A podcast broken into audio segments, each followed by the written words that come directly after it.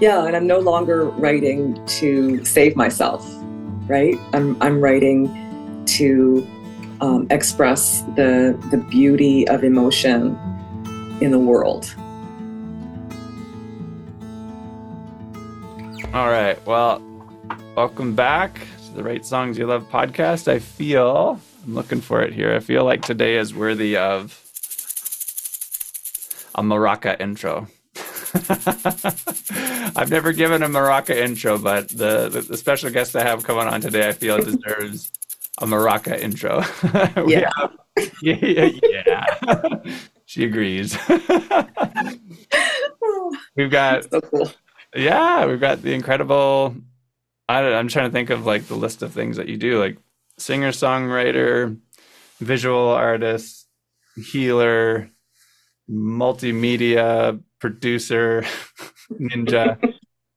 Used to be my most amazing neighbor. List. That's an important. That's an important one. Okay, that's a very important one on my resume. Proud dog parent to Bernie. that's right.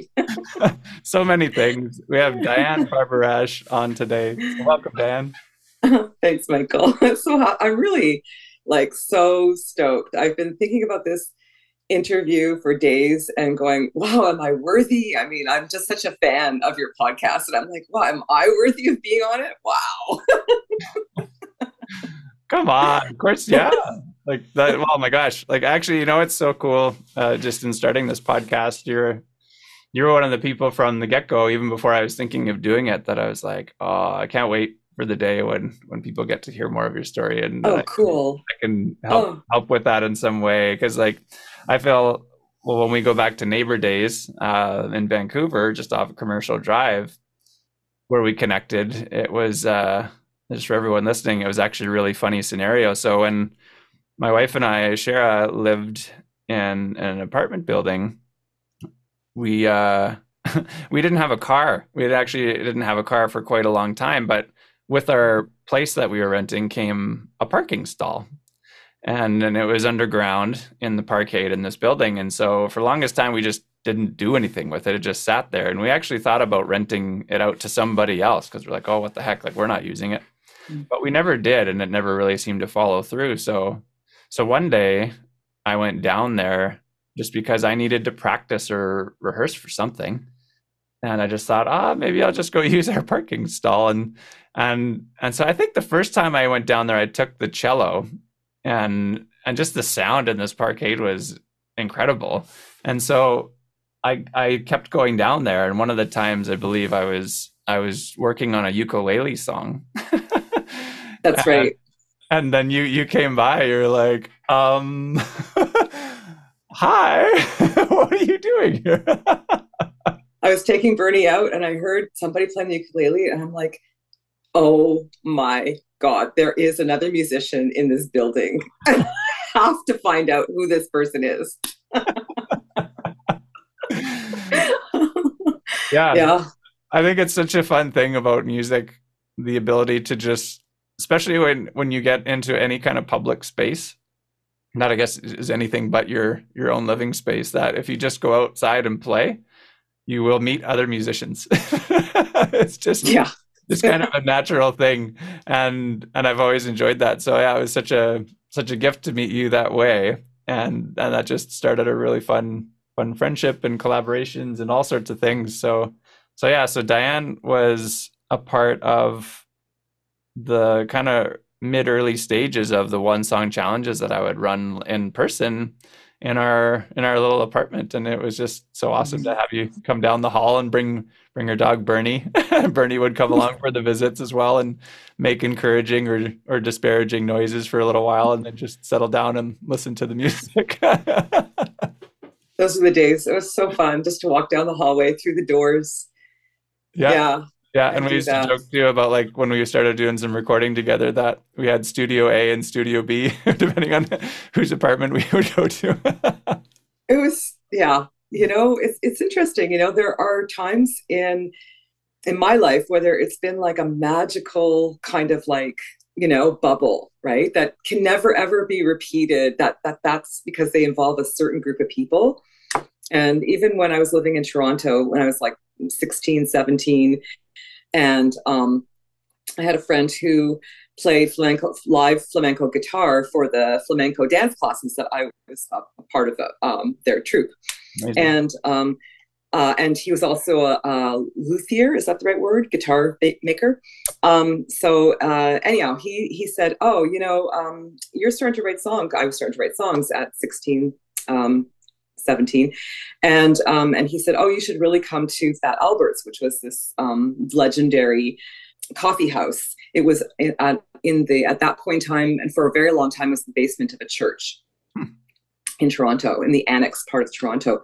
Um, the original location, people like Neil Young and Joni Mitchell and, and all those types of people rolling through Toronto, they would go to this coffee house. Oh. And yeah, so uh, so he said you got to come to Fat Albert's, and so I would. So I was there when I was about yeah I was 17, and um, there was like everybody there was t- at least 10 years older than me and had been through the whole folk era and everything and they became my friends and um, i also got into like you know bars and things because every you know of course i was with the group of older people so i never got id'd and um, i and it was just oh it was so so cool like to really learn how to songwrite by being around these incredible songwriters and uh, you know and then uh, by the time i was i think about 19 or 20, I moved out west.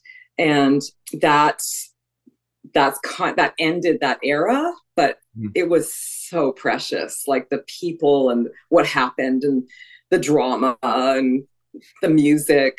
It was so incredible. And and I hadn't really experienced that kind of feeling before until we met and I started traipsing myself down every week down the hallway to your one song challenges and and and then it just started to just build and develop and and so cool yeah i feel like i'm in a way it's still kind of going on um yeah because i i i escalated from from or developed myself from those to the uh, write songs you love and then the the second um, write songs you love and then the third one with the performing one the scariest one of all uh, which was the most amazing one. I grew up more in that one than i did in all of them. Um, and uh, and now we're recording an ep so it's I, I feel like yeah i guess I, i'm still in it like it's it's so i feel very fortunate you know yeah well it's yeah. well just thinking about time the passage of time right now because Shara and I moved into that building in 2013. Oh, okay. So, and I don't think it was that long after that that we met. So it's it's oh. potentially close to like a eight to ten year, yeah, ten year journey that we've kind of shared that way. So it's pretty amazing to think about. Like so cool. Yeah. But anyway, yeah. it's you mentioned some really cool things there about like time in Toronto and and just how well. There's a couple of questions that that brought up for me when you said you started writing songs at 16 yeah so what what got you over the hump like what what made you just all of a sudden decide that i'm just going to start writing songs well okay the real story is that i actually really i i actually started writing songs when i was like eight okay they were like pop songs okay michael they were like ooh ooh and ah ah and the you know a few lines here and stuff like that and um yeah, I, I was really like, and I begged for a guitar for a really long time. It's only when my parents got divorced, and you know, that's when the kids can kind of like get stuff sometimes, you know, because the parents want to appease the kids. Anyhow, that's when I finally got my guitar lessons. um, but as the story goes, uh, I was uh, I was I, I was about 13 at that point and I, I I got a classical guitar and I got classical guitar lessons, which I was just you know, I was at that point in time, I was really devastated because in my mind, I was going to be a rock star or a pop star, you know? And I used to like dance to Led Zeppelin. Oh, you know, that was my world. And and I got this classical nylon string guitar. Anyhow, it couldn't have been like most amazing, the best thing that ever happened to me because it really, of course, taught me those three years between 13 and 16 taught me technique. Mm. And, um, you know, develop, I developed my ear it was it was um and and just just it taught me about practicing and uh and the, and applying yourself and that with anything it, it is work you know no matter how good you are you know you still have to actually put some work into it. And i used to like find my way around it which was i didn't i didn't really want to like i wanted to free flow but I, you can't with a with with classical guitar. So i would memorize i would memorize note for note these incredible son- sonatas and everything. And then i would pretend to read the page while playing it and i was busted around i think it took three years for him to bust me. Anyhow um that's, that's pretty good run. have, what, what's, what's that? Sorry? That's a pretty good run of being covert. Oh yeah. Oh yeah. I'm impressed. I can't believe i did that. Uh, so anyhow so at that point i had the courage to say you know i really want to play um, a not uh, acoustic guitar and I really want to play songs. And so the first song that I learned was Stairway to Heaven because it has this beautiful um, classical bit, right? In a sense. Yeah, totally. And uh, so I started to learn like pop songs that had classicalness in them. And then when I, exactly pretty much when I turned 16, I announced that I needed to move out on my own. Um, so I did something that probably I, I don't know anybody who was doing that at that point. uh, which is that I, I moved out on my own and still went to school. So music, uh, sorry, songwriting became a therapy, uh, literally. That is literally how songwriting started to take off for me because I needed, I felt very alone. I, I felt you know, I probably wasn't as angry as I felt when I was um, a couple years later. I felt very angry a couple years later because of everything that had led up to me moving out. But I was still trying to like deal with my feelings. And so I, I, I, I started songwriting. And then um, uh, my friend Steve uh, said, Hey, you got to check out, you got to come and play it at um, Fat Albert's. And so I would play, as you know, I, I had, I'll put it in past tense because it's getting better, but I had like terrible, terrible fear of performing. So I would play my, uh, you got like, I think you got sometimes three songs, sometimes two songs, depending on how many people were on the roster. So, but it didn't really matter. I would play like my one song and then I would run off the stage. Like with the flame trails from the Back to the Future DeLorean left on the stage and the stairs across the way. oh my God. but I would be writing like, um, you know, three or four songs a week. Right. Ah. yeah so i would have like new songs every week to play nice yeah yeah and then it just uh i just started to i i remember renting a tascam uh, four track i loved long mcquade at that point because i could have access to anything that i needed mm-hmm. and i started to record on my own in that way and then i went to um i went to OC, i got into oca ontario college of art that didn't last very long. But 10 years later, when I was um, out here in Vancouver, I went back to art school and I went to the Emily Carr uh, School of Design. And I got into the film program. And what happened was I was not really like I was okay. Obviously, I was, you know, excited about film and and all that. But what I was really excited about was composing the soundtracks. Mm-hmm. so basically halfway through my because I did a my foundational year and then I did my first year of film. And so halfway through that that year of film, my one of my teachers came up to me and and I got busted again. It's like you're not here for the film. You're here for the music. You really shouldn't be here. so I so I finished that year and then I left and that's when I really started to um, start to produce and learn about produce production and r- recording. I did a lot of recording in other studios, but I also did a lot of recording on my own uh, as well.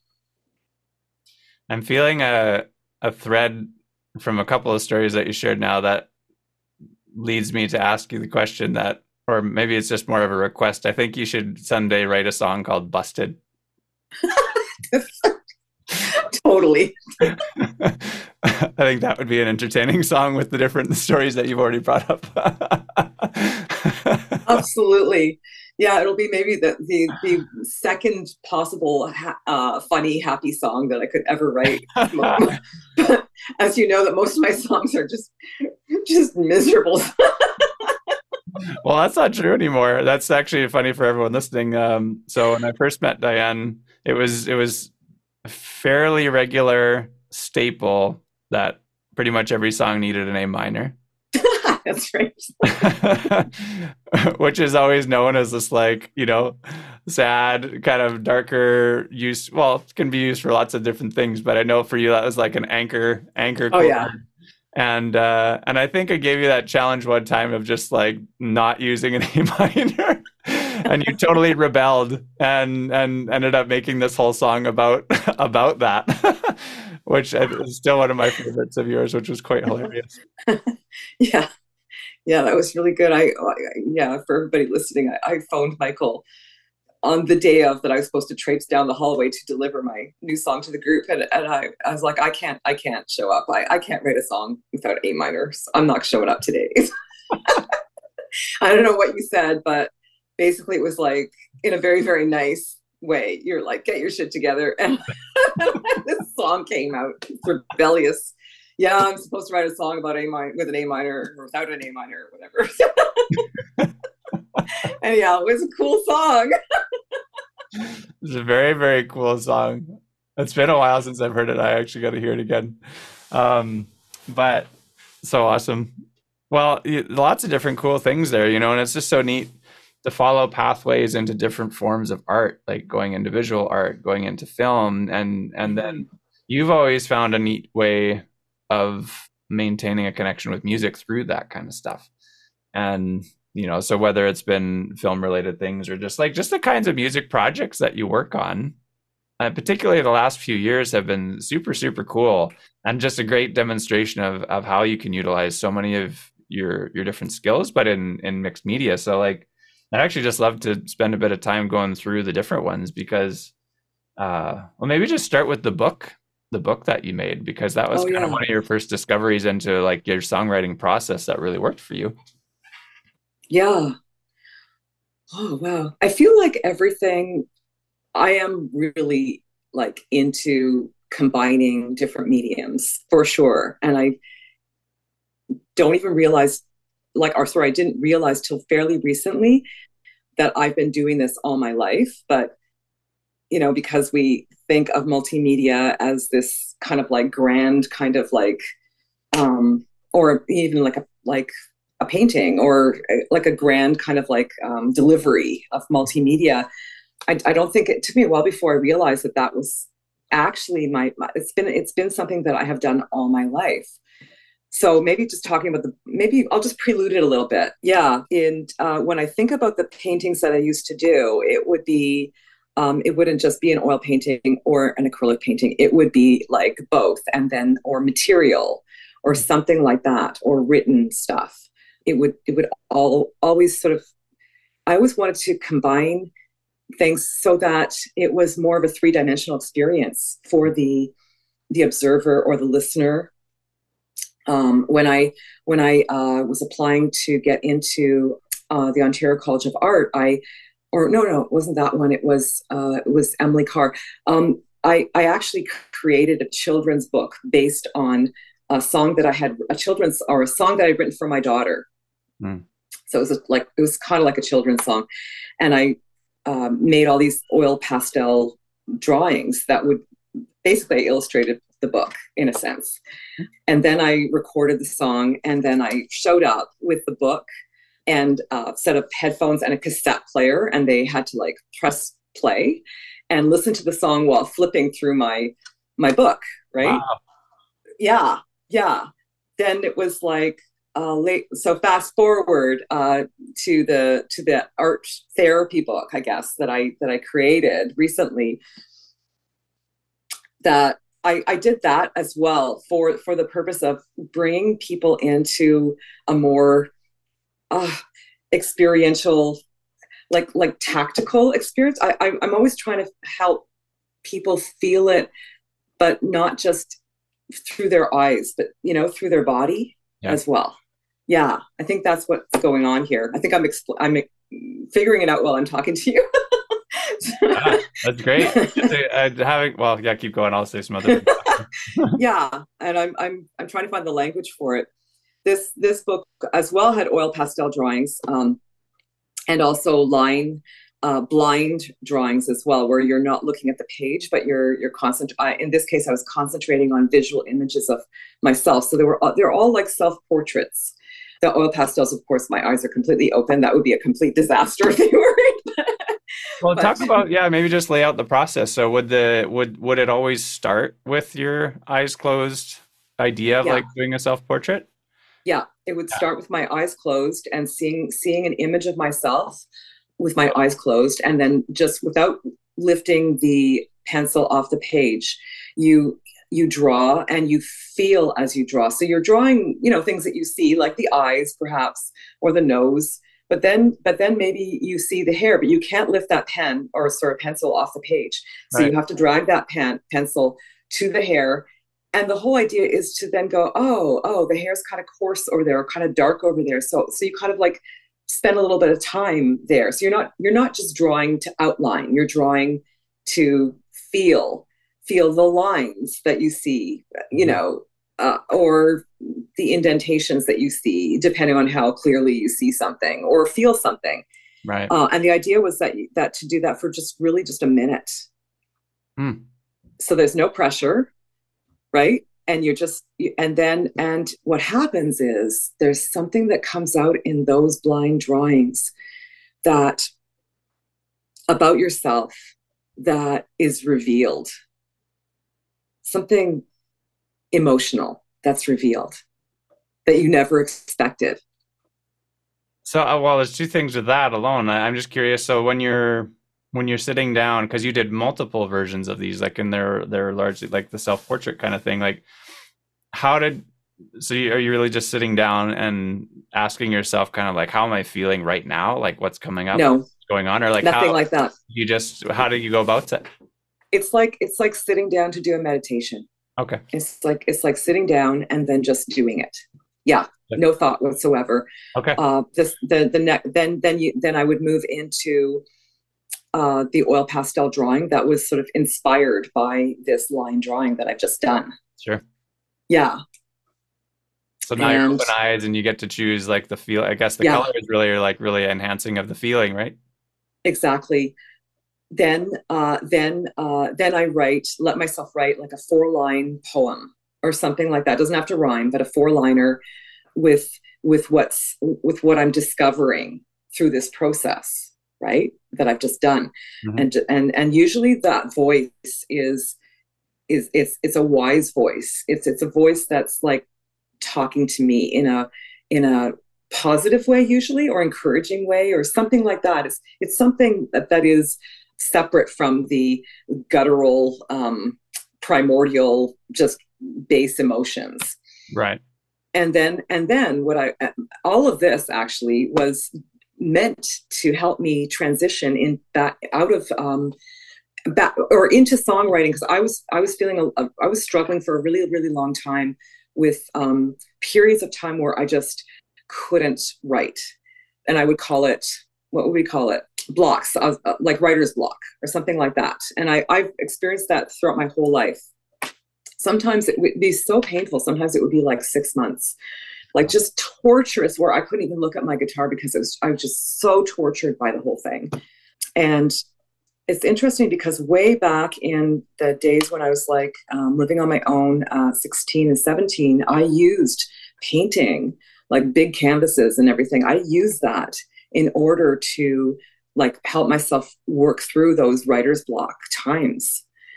And uh, and then, you know, as we grow up and we, you know, have jobs and we have to take care of our families and different things like that, uh, we we tend to get into a lot of the doing of life, you know. And I think I I just uh, so I had gotten out of painting a, a, a lot, and all of a sudden I had found my found that I had created this this incredible system, this therapeutic system that not only helped me deeply uh, emotionally like like uh, work through something that i without going i'm going to work through my anger or i'm, going to work through some, my issue or something. It, who cares? I just i just let myself work with myself.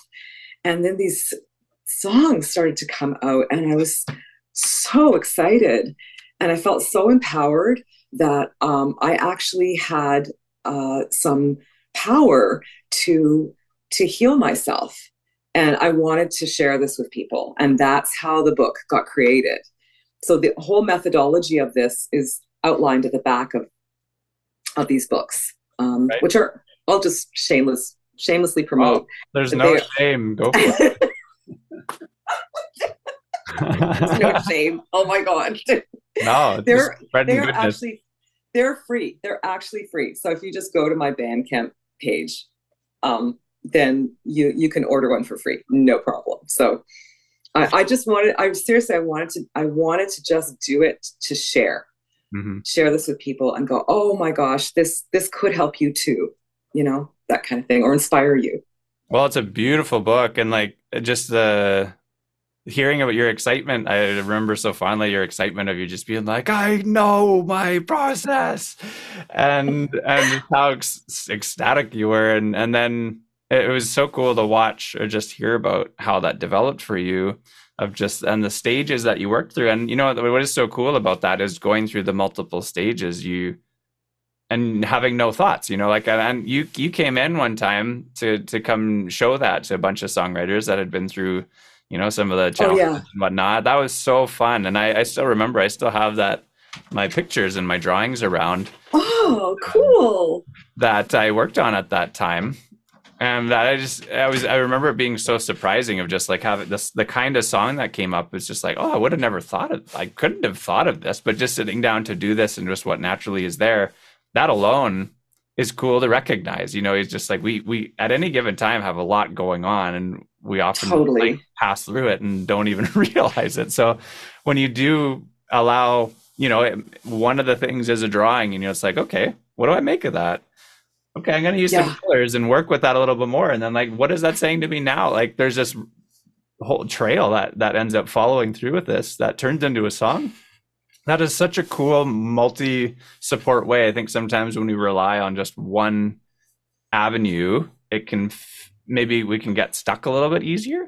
But when you're when you're incorporating yeah. a lot of different scenic tours along the journey, then there's just more yeah. to add into it and more to influence it. And it it was such a unique process, and I love I love what you did with that. And the fact that how you embraced technology, a different way of using, utilizing QR codes in your book. Mm. So people could like, once they've like looked at all the things, you can see the progress of, of the drawing to the pastel to the poem or the lyrics and then you can zap this QR code and then hear the song. It's just such a unique way of delivering music. Like mm. like you're saying how how you were busted before of like trying to get it into film or like trying to do these other things it's it's just very unique. And and I, I love stuff like that. And and I think when you get to utilize so many of your skill sets and loves and passions it like it really feels like a multi-layered rich experience to produce all of that and share it.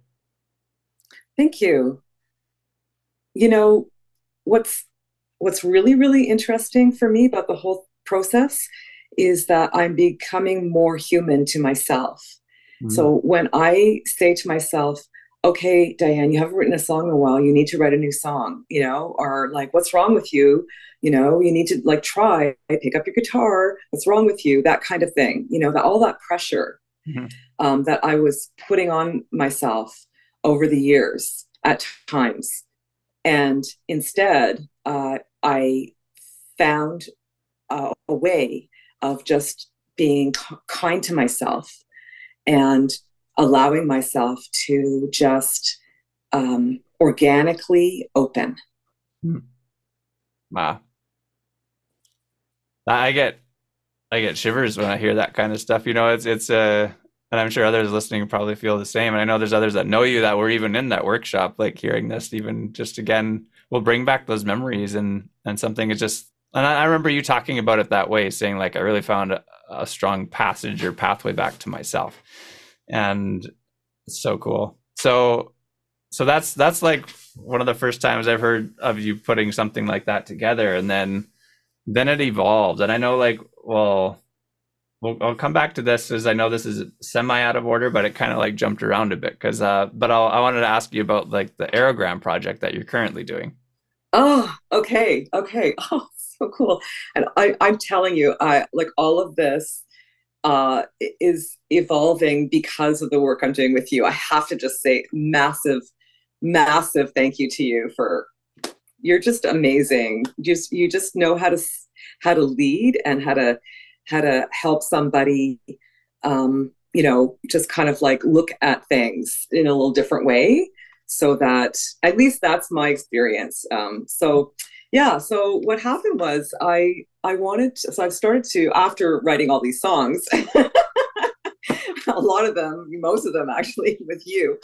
Um, I started to realize that I wasn't your typical uh, social media person, you know, that tries to. Um, I, I, mean, I, I, get it. Bless, bless social media for for for musicians. I get it, uh, but it doesn't really uh, feel very. It feels very diminishing to me a lot uh, because uh, you know I don't have like a zillion followers, say. Mm-hmm. So so that so uh, which is fine. It's just that in that on that platform when you see that something's been viewed like 30 times in a sense whereas another person's got like extreme amount of views it can your your brain can really get ahead of you and can kind of make you feel like you know wow like you know nobody likes you or something like that. Or you don't even you uh, basically you start not even to appreciating the people that actually really listened okay?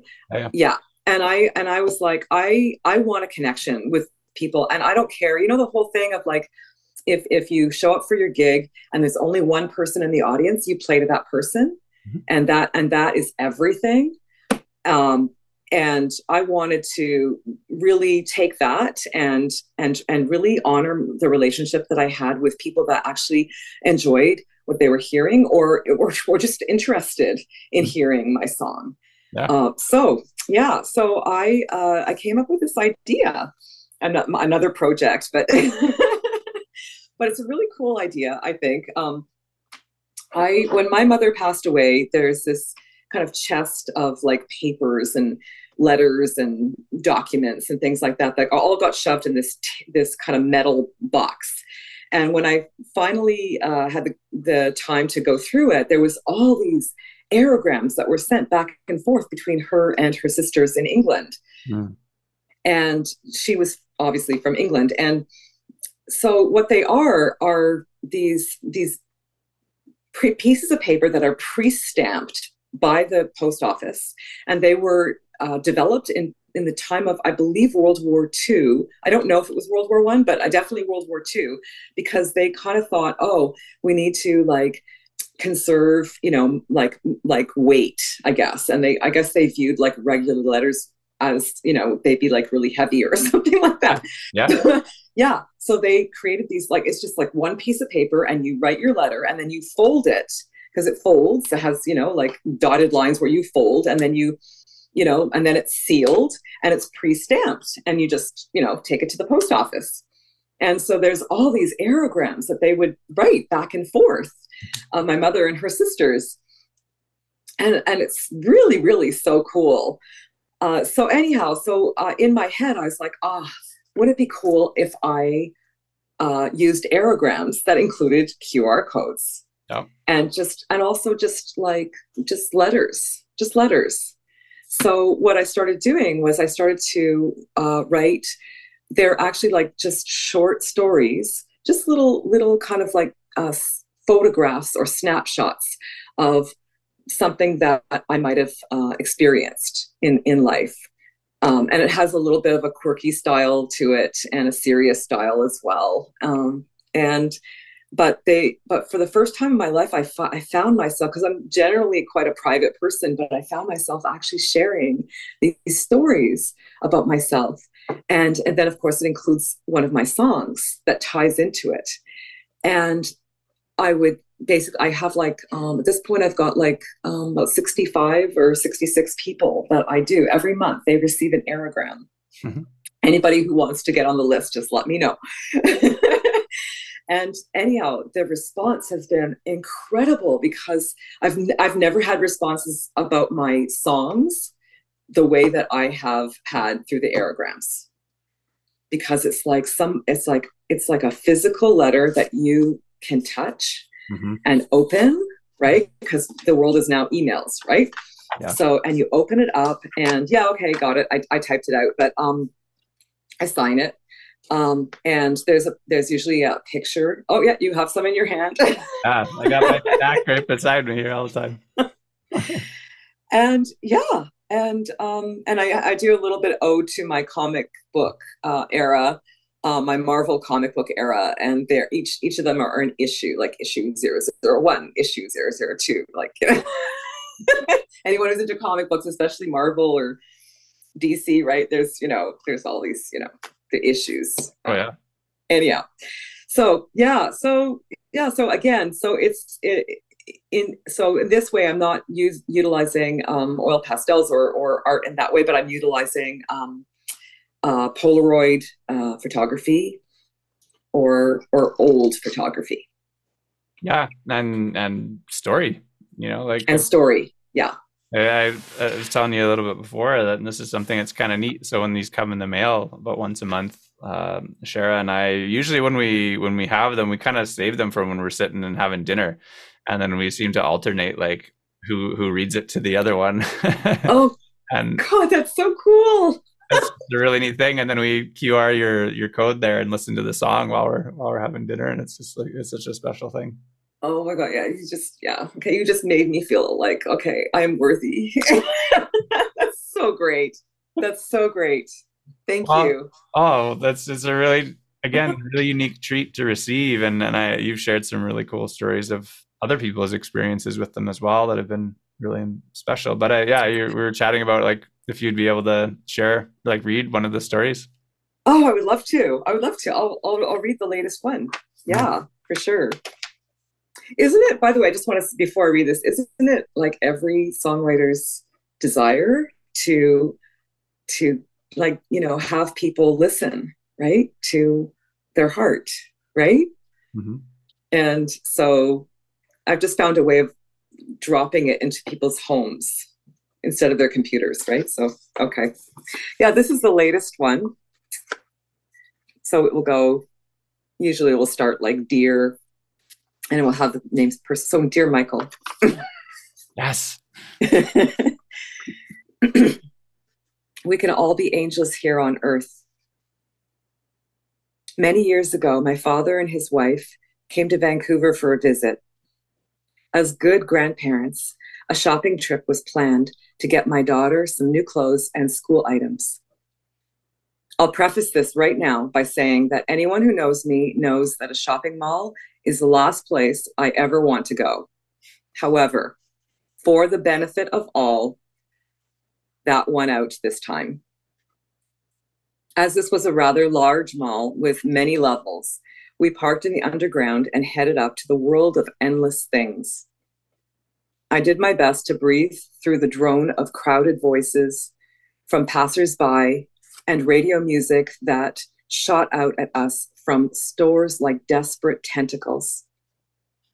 But eventually, and to my absolute relief, we found ourselves in a large department store area, and I could feel my body relax.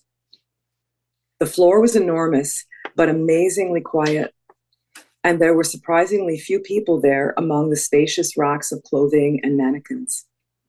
It was almost, dare I say, enjoyable. Our mission new socks for Nira, and we found an array of them with little effort. Now, I can't explain how, but my attention was pulled several meters away, where a young girl about five or six years old stood in place, motioning desperately with her hands.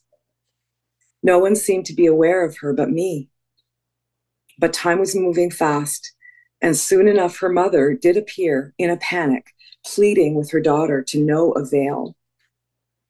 My body kicked in, legs moving towards the two of them in what felt like slow motion, arriving and then arms enveloping with fists lock in, push in, push up, and then again with the first attempt when the and then again and again when the first attempt failed.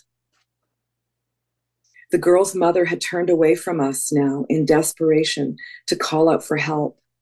But my second Heimlich maneuver worked and resulted in many large gumballs flying out of the child's mouth, magically caught in midair by the mother's tissue, as apparently she had spun back around in perfect timing with arms outstretched, like we were all in some weird synchronic, synchronic, what is it, synchronistic dance. By then, a small crowd had gathered and began to push its way towards mom and daughter with such force that I found myself on the outside completely unnoticed. The young girl was crying. The mom was thanking everyone.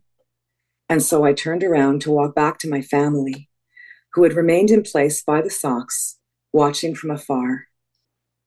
It was also strange. Nothing was said, and everyone turned to move on. I felt as if I'd gone to another world and back, leaving parts of me in both, and now I existed in neither. But my father turned around and saw me frozen in, in place. He came over to me with such a focus and placed both his hands on the sides of my face. He'd never done this before in my life, ever. And he said, You have done a mitzvah which is a good deed, he said. And even though they didn't see you, I see you. I learned that day to never take for granted my part in this world.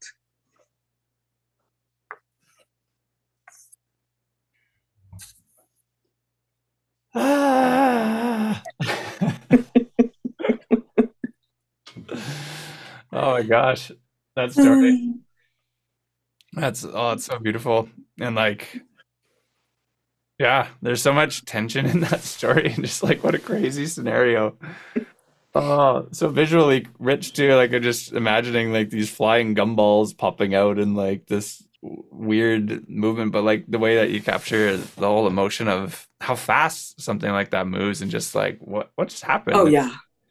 Yeah. What, what your dad said to you is just really, really special yeah and these are all like stories that i are in me but i don't really like you know talk about them you know and so it, this it gives me a little bit of a these letters give me a forum to to share these magical wow. things yeah yeah and it just really speaks to how nuanced just human experience is you know and like special special things where how, how we handle stress or challenge and like how we how we do that as a unit you know as like a as family and circles and community and friends and yeah these little noticings you know it's like mm, so maybe sometimes not the kind of thing you think would be a, a story to share off the top of your head but it's like yeah that i find that one so so deeply impactful in so many ways so Thank thanks you. for sharing that and there's a song that oh. goes with it as well yeah actually it's um it's called Lost in, Lost in the Wild, and actually, it is one of the three songs that's featured on the the Iceland Project calendar that has just been released. that's awesome. an interesting segue. That's... I did not plan it like that. that is actually perfect. So yeah, like before before we go there, just like so so if, if anybody wants to to receive some of these aerograms, like how do how do they go about that? Oh yeah, they can uh, they can uh, contact me through Bandcamp or through my email directly, which is my name, Diane Barbarash at gmail.com. Cool. Awesome. Yeah, and the Bandcamp, course, is under my name as well. So yeah, for sure. Anybody who's interested.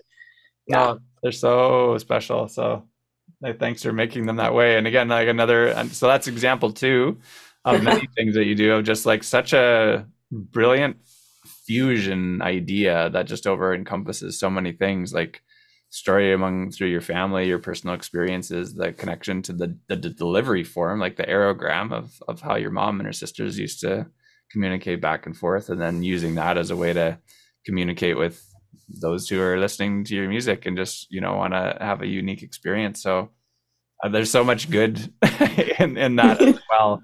So I just wanted to highlight and summarize all that for everybody. But then, so now, yeah, the song that's the Lost in the Wild song. So yeah, now this is coming up like right right now uh, in something coming together at the end of the month that it's this is all tied to. But yeah, the whole Iceland project. So if you want to tell us a little bit about that and how yeah how that started, how it evolved, and what what's happening in the future here. Yeah. Um, so my very very good friend Jessie Jin, who's also my hairstylist as well. I am so proud uh, to know her. She's such a, a talented professional uh, hair hair artist, and what she does is she brings together elements of nature into her work. So into she's into her um, into the colors that she uses and the textures of the hair and uh, also in terms of the fashion that she chooses for the models that will of course you know tie in everything mm-hmm. um, just just beautiful beautiful work and also i should just say that the she it isn't just her professional work in in, in the creative sense in the in the per, well into the in the artistic sense of the art world but also when she works on people she also uh, brings that into her work with people, like bringing out that color and texture and matching that with a person's the personality. It's it's you know so that you feel like it. It's just really really it's really really special what she what she does on, on that level as well. So what happened was she she went on a trip to Iceland with her husband and her young child, and they're both um, really good photographers, and they came back with these incredible um, photographs of the ice caves and lava, the gas eruptions, which I can't remember what they're called right in this moment, but um, geysers. Geysers. Thank you. Yes. Uh, also, and just and just the landscape because it was. I guess it's it was uh, it was winter at the point that they were there. So there were these. Iceland has these incredible horses that are very very different because they're wild they're not like our horses they're, they're they're they're all pretty much wild and they uh, they i mean they withstand these brutal brutal windy cold winters mm. and a lot of them don't survive as a result that there's wow. that they just exist and they're very they're very rugged but there's this beauty in their ruggedness and she captured that in her photography for sure. So in terms of like nature, there there was obviously three major themes that she kind of came back with, which was the ice and the ice that was so unique because you have these volcanoes, so you have lava that embeds itself in the ice. So the ice is not just like regular ice. You have this blackness and grays and like you know running through it's just incredible and the blues as well so that's just the, the ice uh, on its own or the ice caves uh, and then you have these these fiery skies you know and then you have these you know lava um, it's just really fantastic and then you have these horses so she came back from that trip really inspired. And so she created, using three different models, she created, in a sense, uh, live paintings of those three elements of nature the ice, the lava or fire, and the horses. Mm-hmm. Yeah. And so at that point, that's when I came in because she started to show me what she'd been doing and she she said I had my very I think it was my oh I had a little stint uh, a long time ago to write a song for a wedding, but but that was different. Uh, it was my, this was my first like professional kind of like will you write three songs for my project and then sec and then she said you know i really love your art book and the qr codes that you've been using and i would really love to do something like that something along the lines of that that pulls all of this together. Mm-hmm. And so we ended up creating uh, not an art book, but an art calendar that's in the form of a CD case, mm-hmm. but it's a special CD case. They're called calendar cases, but they're exactly, I think, the same size as a CD case. And but it's special because it bends back so that it props up the the calendar. And so you have like all the sheets of the calendar like propped up in the place that the as musicians we we would put our you know insert that our cd booklet or insert in. Right. Yeah. Um so it's it's quite it's quite special. And so we have the photo basically it's like uh, we have the, the photographs of that represent the ice the photographs that represent the fire and the, and the photographs that were of the horses. And then the models also are included because jessie also um, she she, she documented her work herself. And yeah so uh, and then it has the qr codes for the three songs that i was commissioned in a sense to write for her. Mm-hmm. and then uh, so every month you have something that you can listen to so you have like the song or uh, what i decided to what we decided to do is we i decided to in- interview jessie right. about her trip and about her artistic process so you'll have little clips of that interview all throughout the whole year of 2023. For each month, you'll have an interview, and she um, explains her process and what inspires her. Yeah. So so this is this, and so we wanted to um, we wanted to basically fund this ourselves, and we wanted to you know raise money for something that mattered to us and that also tied in to this project. And so we we chose last year. jessie volunteered, I believe, at the Vancouver uh, Indigenous Fashion Week here in Vancouver, obviously here in Vancouver. Uh, she's not volunteering this year, but she's obviously um, was very inspired by what they're doing. It's happening at the end of November, uh, November 28th to December 1st. And uh, we really wanted to support them uh, because uh, it's also they have it's a very unique fashion show it's not your typical fashion show. It's i mean of course you've got fashion of course but it's it's cultural. It's the colors and the textures. It's not like it's really really cool. So uh so all our proceeds are going to them. Yeah. Cool. Wow. Again so situation number three.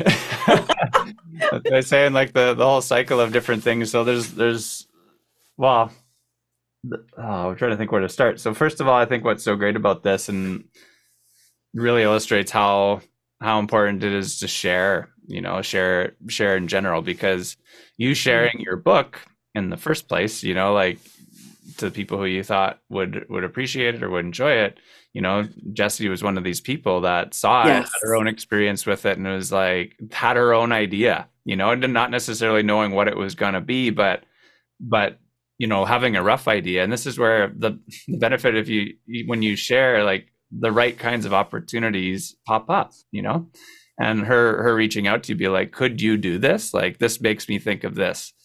I think we should do something together. That that's all yeah. because of you you taking the time to to give that to her, you know? So I think that's an important thing to notice, but like also just the the stream of how that developed and and where the the illustration of collaboration here you know like now now doing yeah. what you have done you know very like much in in your own in your own space and looking to this but now like working with somebody else's vision with with your your skill set bringing that in to fuse fuse all of these things is is so unique and like yeah, Iceland just and I'm sitting here, I have this calendar like right beside me and and the the pictures are stunning and just just unreal just to see the variety of what can exist in one one place in the world.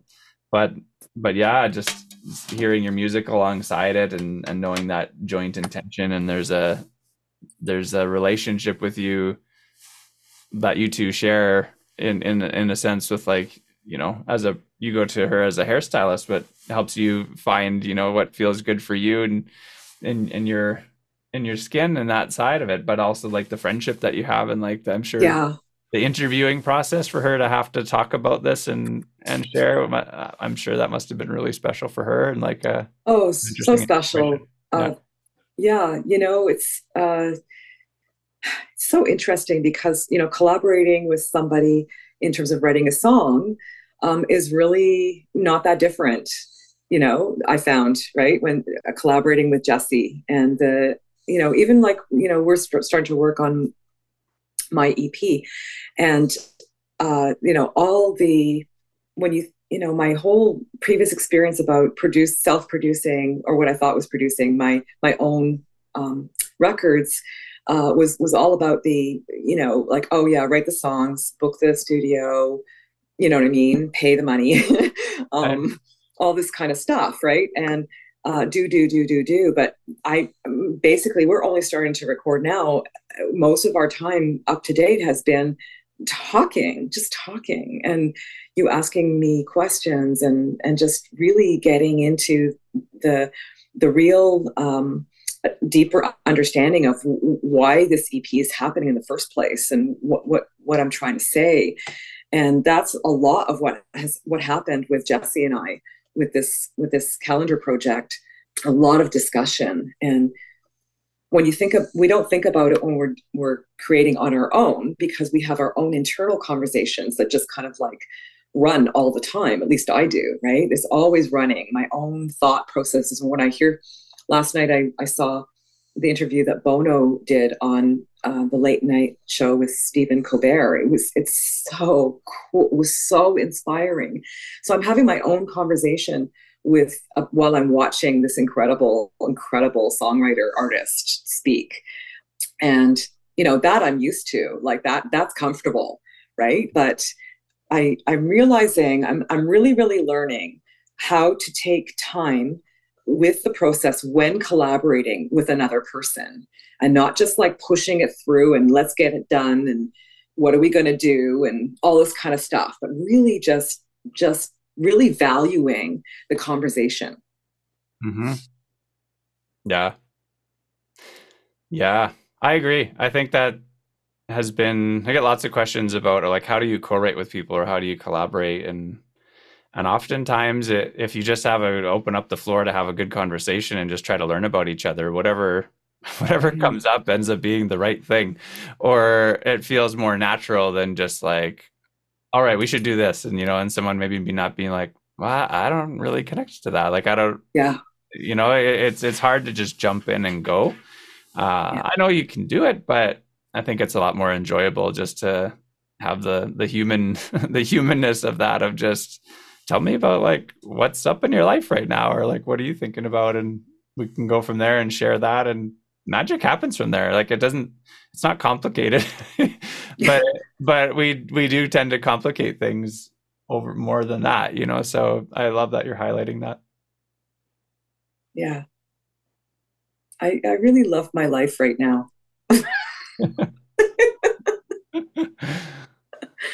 It's just a continuous artistic venture with songwriting the thread in every single thing I do. Yeah, from way back when. Yeah. That's which is yeah. pretty cool to trace.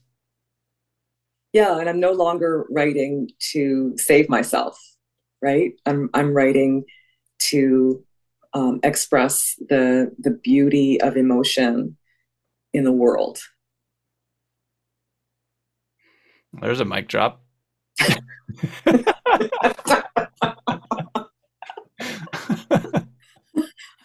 I'm processing this as we speak, by the way. yeah, well, that's that's one of my favorite parts of doing this podcast is just having these kinds of conversations and just having what you just said pop up. You know, how cool is that? Yeah, thank you so much for for inviting me. Really, really appreciate it. It's really good. oh man, yeah, like yeah, this has been so special. So, so I'm just as a, a final thing, uh, just so people can know, like this this is happening right now with with the calendars. Whereabouts can is it similarly with? Uh, yeah, a bit different. Is, is it on your Bandcamp that people can find and? Uh, no, um, but I should put it up there. But no, it's not. Um, uh, so it's really just contacting me directly through my email. Okay. Um, but people can obviously contact me through Bandcamp as well, for sure. So it's just my my name, which is uh, which is a Jewish Romanian name, Diane Barbarash, B A R B A R A S H. at, g- at gmail.com. yeah. And so these are, uh, yeah. And they, they're available. Oh, yeah. Um, they're available for $15. Yeah. And all the proceeds are going to the Vancouver Indigenous Fashion Week. Amazing. Yeah. yeah. So we'll definitely put that out there so people can can find where to go and just support and and again i'm i'm so pumped it's funny i when I think of calendars, every once in a while I get calendars and stick them up on the wall. And and right where we are now, we're in November of 2022, and this this begins in 2023. Yes. Um, yeah. This is the first time because I have it like sitting in the way that it full unfolds and like just prompts on my desk, and it's it's just the size of a CD case. I've I've never been so excited to to like have a calendar ready to go for the new year. I'm like, come on, 2023. Like, what's the deal? I gotta use my I gotta start using this calendar. Um, I feel the same way. I have it. I have it on my desk as well, and I, I am like, I, I, I dare not, you know, go to January yet because it's not January, but I can't wait. well, so funny. It's kind of, uh, and it's like it's an adventure calendar because there are things to engage with. There's music and there's stories in there, and and I guess I could just listen to it now, but I don't want to. I want to like space it out and just enjoy that ride. So there's I'm feeling like an anticipation with it, just just waiting for it. So I'm like, ah, still got two months before I could do this, but it's building all great suspense, which is really cool. Anyway, uh, thank you so much for for coming on and and sharing this, and just yeah, I so appreciate all the the ways that you utilize all the things to express yourself and and how you're helping other people doing do that by by just sharing you know, just I think plain and simple and, allow, and allowing the space for whatever to follow, follow. And this calendar is a really great example of what can happen and what will what will continue to happen. So I'm super excited to work on on the on these other songs with you and see what what comes out as a result oh, yeah. of that too. And, and thank you so uh, much, Michael. My gosh, Diane. Michael this is so inspiring and I, I, I can't wait to hear what people think of all of these because i know the people that have gone through the right songs you love or any of the workshops with you that have found out about this are always just blown away so for for more to hear about it i i'm sure there's going to be some good questions and inquisitive yeah. interest so um yeah can't wait yeah and thanks for always being like well awesome neighbor but uh, with these workshops too just you're you're one of like you are the founding push of of why write songs you love exists and and even when i thought it was only going to ever be a two level thing you were part of that that that feature that pushed it through to a third level as well so and the performing ah it's good I, I feel much better about performing now but i'm not there yet but i'm i'm getting there well, how, how's this for a final a final thing to go out on then? Because, like I said, like, and you can correct me if I'm wrong, but uh, I would say that at one point when we when we first met and you'd come down to the hallway, you're you're one of those people that kind of would express almost like an allergic reaction to performance. Yeah. so so to have that be so so different now like back in july when shara and i came to vancouver we did a house concert together and that was just so cool to to be a part of with you and to just to witness and just to yeah. see you're, kind of you're calm and cool with it not that it was all yeah. like easy but like that the fact that you got to that state and i know there's a lot of people that really are every we all do i think it's just a matter well i'm not gonna oh you know what, you, know what michael I just want oh, to yeah. ask you is like, what would your advice or just share a little bit of your experience of like what that transition has been to go from that state to where you're at now in terms of performing and sharing your stuff? So that, that, yeah, that's your like eh, level three or part three of write songs you love. And of all of them, I, I just want to just say that that I think that people should take that one as a must. Like it's just or I mean, I guess you got to do one and two first, but but that like don't omit that one. Absolutely not, because that's when everything comes together. And uh, I know that I'm not the only one, you know, uh, but that is when everything came together. Everything that I was learning and um, uh, about myself and opening up to, not just in terms of songwriting, but in terms of the audience and how to connect. Everything I started to kind of pull it all together. So when I did that house co- concert, I I I knew I was I was very aware that I was pulling all my tools together. Yeah, and that uh, I knew how to make myself uh, and my and what I need a priority. I knew how to not skim over things. I knew how to take my time. And there's intricate ways of knowing or doing that, right? And but, but I had to kind of take go through all the levels of things in those pro, in the programs, right, and to really get to that point. There, there was no other way because it's not like you can't you can't open up a book and read and then just be that. You, you can't. So yeah, I, I mean, I'm so happy that I did all three levels. I probably the only reason why I'm not doing the year intensive is because I'm doing the EP and I, I can only do so much. But but uh, I can totally see myself doing the year intensive again if you offer it again for sure. Yeah. yeah. Well, you know, it's been neat yeah. to to explore that and just to see like large a lot of large parts of it were were experimental to see how it would work with all of you and and to to have that you be a part of that first session of it was amazing and just what what you've done with it and how you applied it. So yeah like this doing a full year just saying hey this is an option. I'm actually going to have a new a new full year group starting in January because normally I would just oh cool. doing them in in September, but it's going to be one that I'm gonna I think I'm gonna do both because they're really neat times of year to start something like that. I think. Yeah. Yeah. Um, yeah. and there's some people that are on board to to get going. So so yeah, yeah. for anyone kind of interested in in hearing about this kind of stuff more, there'll be more information as we get closer to that date. But but yeah, it's it's just been a treat to have have yourself and people people like you in the group just to help it evolve to to what it is and will continue to but like it's just grown so much through your practice and showing up and how much you share and put your special fingerprint on things so.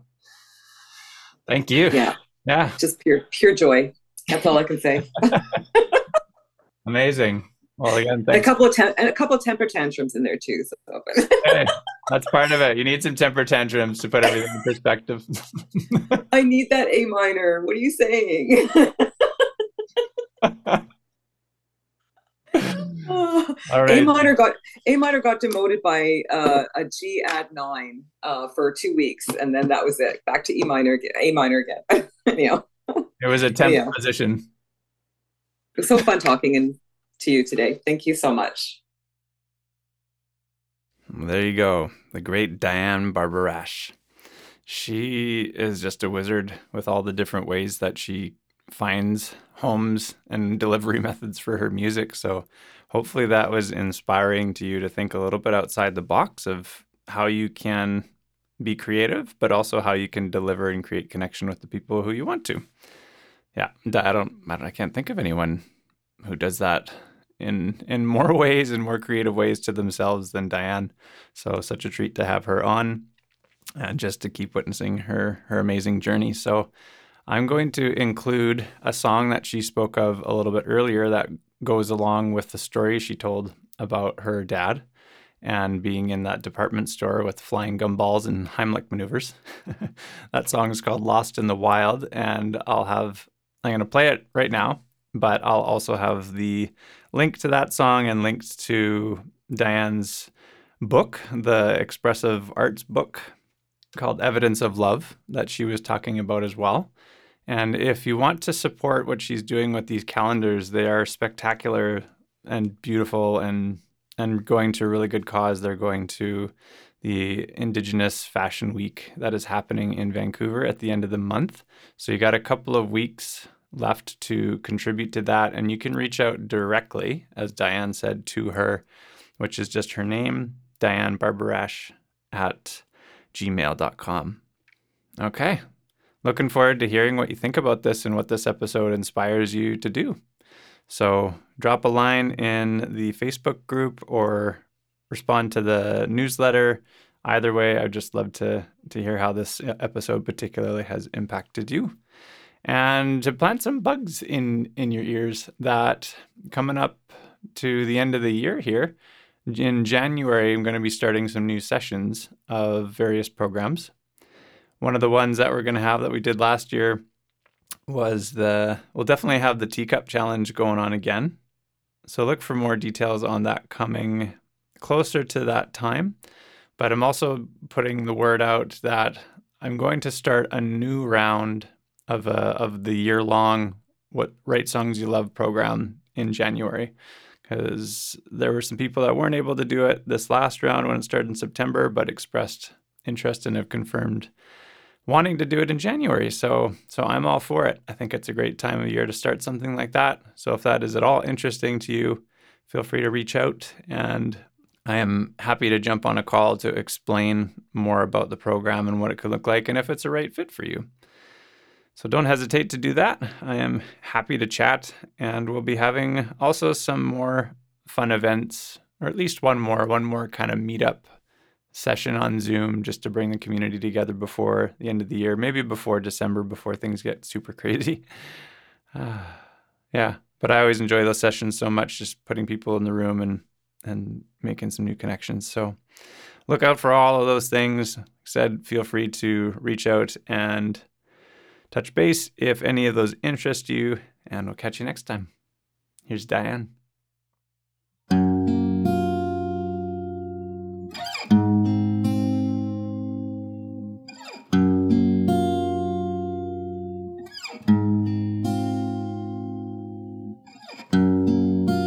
Lost in the wild, alone and